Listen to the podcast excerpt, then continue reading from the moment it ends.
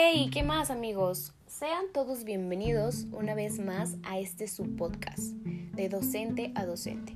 Para todos aquellos que sean nuevos por aquí y no me conozcan, digan quién es esta loca que está hablando, me presento, mi nombre es Mayra, May para los amigos, para los compadres. Soy licenciada en pedagogía y cuento con un diplomado en sexualidad. Pero bueno, a lo que vinieron, a lo que nos truje chencha. Día de hoy, dentro de su sección favorita titulada Cosas, tocaremos un tema que podría considerarse bastante controversial, pues es aprender a enseñar. Y es que alguna vez nos hemos cuestionado o se han cuestionado si contamos con las habilidades necesarias para transmitir conocimientos, si en realidad estamos capacitados o capacitadas para estar frente a un grupo de personas que pondrán toda su confianza sobre nosotros para desarrollar su crecimiento académico? ¿O somos de aquellas personas que entra en el aula pensando, ya llegué a enseñar, aquí el que más sabe soy yo y nadie me va a decir qué hacer? Incluso si examinamos un poco más a fondo, en realidad sabemos qué responder cuando algún alumno, colega, padre de familia o X persona en el mundo se nos acerca y nos pregunta, ¿qué es enseñar? Que ojo, si somos de aquellos que contestan, enseñar es transmitir, instruir, educar y mostrar, en realidad solo estamos dando por una respuesta, un sinónimo entre la infinidad que existen a esta palabra. Y créanme, en verdad créanme que son muchos. Claro, yo no quiero darles a entender que para esta pregunta existe una verdad universal y única y con esto no quiero decir que no haya palabras exactas que la puedan interpretar, sino que cada uno de nosotros, desde nuestra trinchera, podemos darle una réplica verdadera asociada a nuestra experiencia. Y los felicito, en verdad los felicito si en este momento en ustedes surgieron dudas sobre las acciones que aplican dentro, dentro de su labor docente porque esto es sinónimo de preocupación. Esta solo se presenta exclusivamente cuando algo nos importa. Y bueno, creo que no debería ser necesario que lo comente. Sin embargo, lo haré, porque soy una persona consciente de que este es un tema pues que puede ser bastante incómodo para los oyentes, ya que es una crítica directa no solo a su trabajo, sino también al mío, porque en verdad que no me deslindo de los errores que estoy por mencionar a continuación. Todos somos seres humanos y estamos expuestos a poder cometerlos. Y es que de forma particular, desde mi experiencia, claro, tanto a la hora de ejercer como a la hora de formar parte del otro lado de la moneda o del otro lado de la línea, es decir, cuando he sido alumna, me ha tocado toparme con todo tipo de prácticas docentes, una infinidad, se los juro. Y no quiero decir que por ser distintas sean malas, sino que hay veces que cometemos errores que podrían parecer pequeñitos y al ser pequeños creemos que son insignificantes, pero repercuten en los resultados que obtenemos. Y bueno, por fines prácticos, dentro de este su hermoso podcast, para el día de hoy mencionaré solo cinco de estos errores que considero o los más graves o los más comunes. El primero de ellos es uno de los que en verdad creo que destruye todo nuestro trabajo y que si lo has cometido de forma respetuosa y sincera, te pido que no lo vuelvas a hacer. Tal vez fue de forma inconsciente cuando lo, cuando lo hiciste y después te percataste de que caíste en este error y este error es el de no conocer tus objetivos. Aquellos que o te entrega la institución o te entrega incluso la SEP, que para educación básica tenemos este libro de aprendizajes clave. Porque si tú no conoces o planteas un objetivo general para tu ciclo escolar, es imposible que vengas y me digas que cuentas con otros objetivos. Y es que para aquellas personas que no están muy empapadas en la materia o que no ejercen la docencia, voy a explicarlo de la forma como más simple. Eh, existen, por así decirlo, dos tipos de objetivos. Los primeros son los que otorgan un conocimiento específico por cada grado escolar y pues obviamente van a variar según la materia o el campo educativo en el que se están desarrollando. Y los segundos son los objetivos que debemos establecer en cada actividad que realicemos, obviamente. Estos, a la hora de establecerlos, no podemos olvidar que deben de estar encaminados a cumplir el primero. Todos, absolutamente todos. No puede haber un objetivo que se desvíe, porque ese objetivo entonces va a quedar completamente olvidado. Entonces, ¿qué podemos rescatar de este punto? Que los el conocimiento y el establecimiento de objetivos es indispensable, pues este nos permite establecer las estrategias y las técnicas que vamos a utilizar para, para llegar a ellos. Entonces es importante que jamás olvidemos que tenemos siempre que contar con un objetivo, todo el tiempo. El segundo punto es la santa planeación. ¿Y por qué digo santa? Porque en verdad es la Biblia, es el mantra, es aquella cosa que nos guía en nuestro quehacer docente. Y aquí es donde muchos de nosotros perdemos la batalla. No sabemos planear. No me lo tomen a mal, pero en serio no sabemos planear. Entonces, ¿de qué nos sirve conocer nuestros objetivos si no podemos crear una planeación con actividades funcionales? Los errores que comúnmente cometemos dentro de estas planeaciones es que se nos olvida por completo las edades a las que nos estamos dirigiendo. ¿Y qué pasa con esto? O olvidamos qué tipo de actividad tenemos que desarrollar y no porque seamos incapaces de recordar la, edad de las personas con las que estamos trabajando, sino que muchas veces queremos establecer retos cognitivos o muy altos que pueden llevar a la frustración al alumno o incluso que ni siquiera se preocupen por resolverlos porque no están dentro de su entendimiento o muy bajos y cuando son muy bajos pierden la palabra de reto, dejan de ser un reto porque ya no es algo nuevo para ellos, es algo que ya conocen. Otra cosa que se puede cometer es que olvidamos que la concentración de los alumnos tiene una duración limitada. Y eso, ¿eh?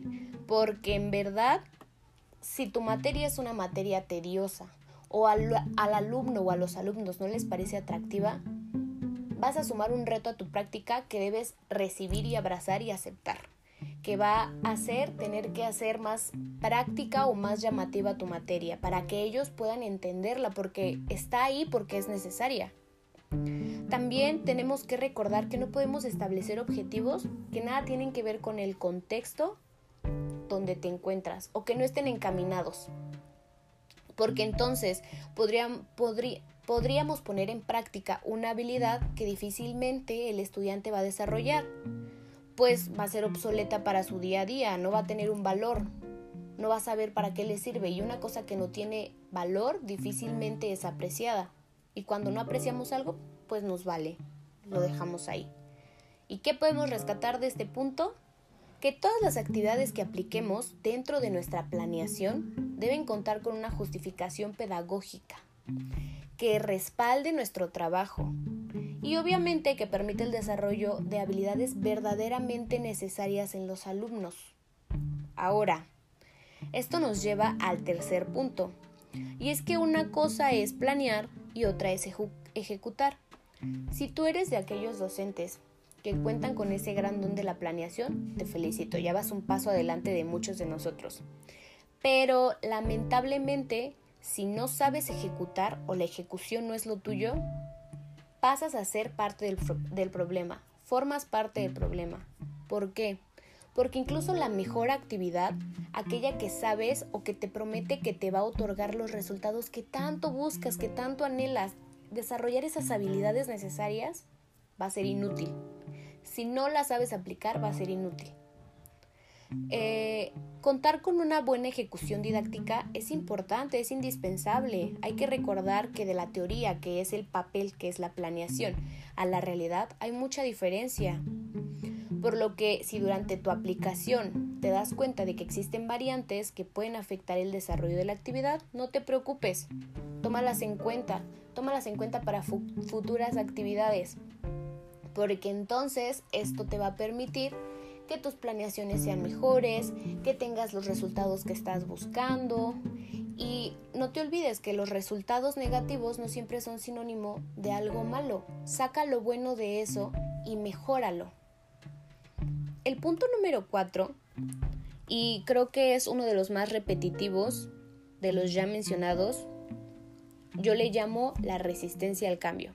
Todos en algún punto hemos mostrado esto, resistencia al cambio.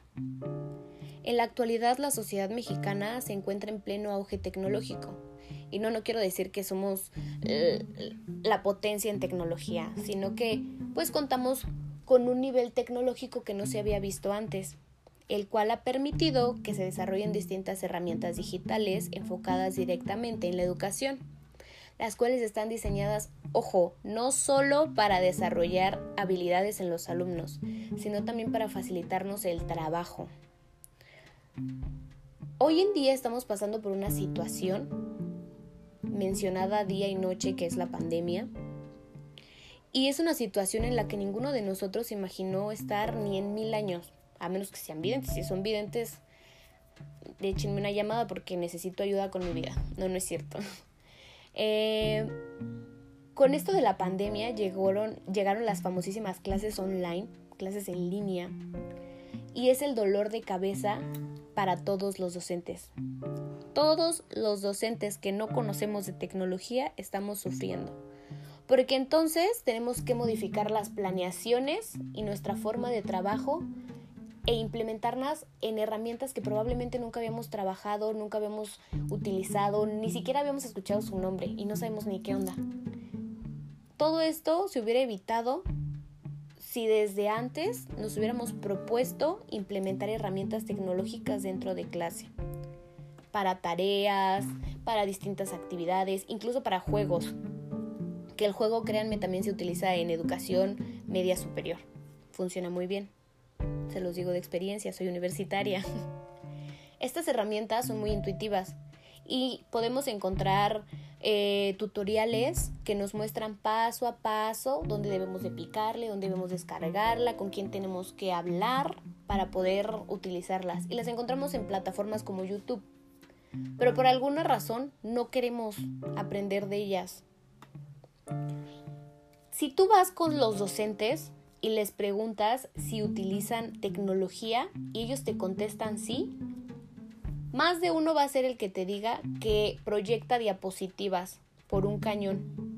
Esto no cuenta como un uso real de la tecnología, no genera un cambio. El único paso que va a omitirnos es el hacer escritura en el pizarrón. Eso es lo que nos ahorra a los docentes. Y nos convertimos en esos docentes que a mí me dan mucha risa, que duran toda la clase sentados leyendo una presentación, que probablemente hicimos hace muchísimo tiempo y que la seguimos replicando porque consideramos que tiene, que tiene pues buena información. Ya no sé si lo que está escrito ahí es válido, pero pues, en su momento lo fue, entonces que se quede ahí, ¿no? O aquellos docentes que por alguna razón la computadora les deja de funcionar, el proyector ya no prende, se calentó, se apagó, o el video no se reproduce, chin, ya no pueden dar clase. Ya no, ya no saben dar clase sin eso. Es necesario hacer y comprometernos en el uso de plataformas tecnológicas que nos permitan el desarrollo de las habilidades en estudiantes. Incluso es necesario darles un uso innovador a aplicaciones que constantemente utilizamos, como esta que les dije del PowerPoint, se pueden hacer cuentos en ella. Entonces, hay una infinidad de mundos que podemos explorar mediante la tecnología. Estamos en la era en donde los alumnos tienen la información al alcance de un clic hay que comprometernos en que vamos a ser parte de ese mundo, porque en verdad nos va a facilitar mucho el trabajo a nosotros y a ellos también. Por último, pero evidentemente no menos importante o no menos horroroso, son aquellos que con mayor probabilidad o facilidad cometen algunos de los errores que mencioné anteriormente. Y es que existen los docentes que no son docentes. Hablo de aquellas personas que cuentan con licenciaturas, maestrías o algún otro grado académico en carreras que nada tienen que ver con la docencia. Sin embargo, pues como conocen bien su campo, buscan entrarle a la docencia y las instituciones realmente optan por contratarlos. Esto se da mucho en niveles de media superior. Eh, no me malentiendan, no quiero decir que no cuenten con lo necesario para ejercer el trabajo de un docente. Sin embargo, la mayoría de personas que se encuentran en esta situación jamás fueron o han sido capacitadas para implementar la didáctica. Y si lo fueron, algunas ni siquiera tomaron en cuenta la capacitación. Entonces, es necesario que se imparta didáctica con, estrategias pedagógicas, porque si no, lo que obtenemos es una persona con un cúmulo de conocimientos muy grandes que es incapaz de transmitirlo. Dentro de este punto, ¿saben quién entra también? Aquellos docentes que consideran las capacitaciones innecesarias, o igual que las toman y que no les hacen caso y que siguen utilizando planeaciones o técnicas que consideran infalibles porque en apariencia todo luce bien. La capacitación, nos guste o no nos guste, es indispensable. Un docente no puede considerarse docente si él ha dejado de estudiar. No funciona así. Tanto para aquellas personas que no conocen de pedagogía, de planeación, de educar, de enseñar, de la palabra que le quieran dar, es necesario tomar este tipo de capacitaciones para entrarle a este mundo. Necesitamos actualizarnos constantemente, conocer nuevas técnicas, volver a lo de las tecnologías, saber qué es un objetivo, incluso saber qué es didáctica. Así que ya saben, para mí, Mayra, estos son los cinco errores que si los conoces los puedes utilizar a tu favor para ser un docente que sabe enseñar aprender a enseñar. No podemos enseñar algo que no conocemos y pedir que se nos dé respeto. Esto fue todo por el día de hoy. Espero que el podcast haya sido entretenido para ustedes. Nos vemos en nuestra próxima edición la siguiente semana y no se olviden de pasar por el resto de capítulos de mis compañeras que les estarán apareciendo aquí abajito. Un beso y saludos. Buenas vibras a todos.